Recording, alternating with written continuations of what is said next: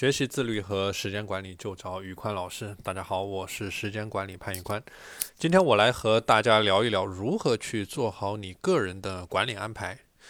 你怎么样去管理你自己？第一，你要管理好你的情绪，在任何的场合下、任何的时间，你都要学会管理好自己的情绪，因为有的时候，很多时候负面的情绪，它会给我们。呃，在一些重要的场合，对我们的判断造成很大的影响，甚至是影响到我们人生的道路，影响到我们的选择。所以说，做好情绪管理是我们做时间管理和自律力管理的一个底层的一个逻辑。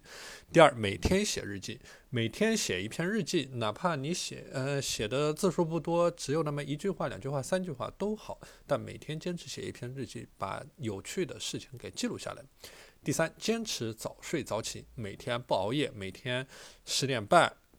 之前你就应该上床去睡觉，同时你能够做到一个自然醒，然后每天起床了之后，你会比同龄人多出来一个到两个小时的时间，而且是高效率、不被打扰的早起的时间，可以做很多很多有意义的事情。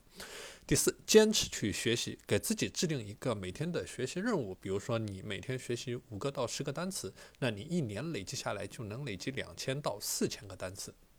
第五，去阅读书籍，比如说给自己定下一个小目标，养成阅读的良好习惯。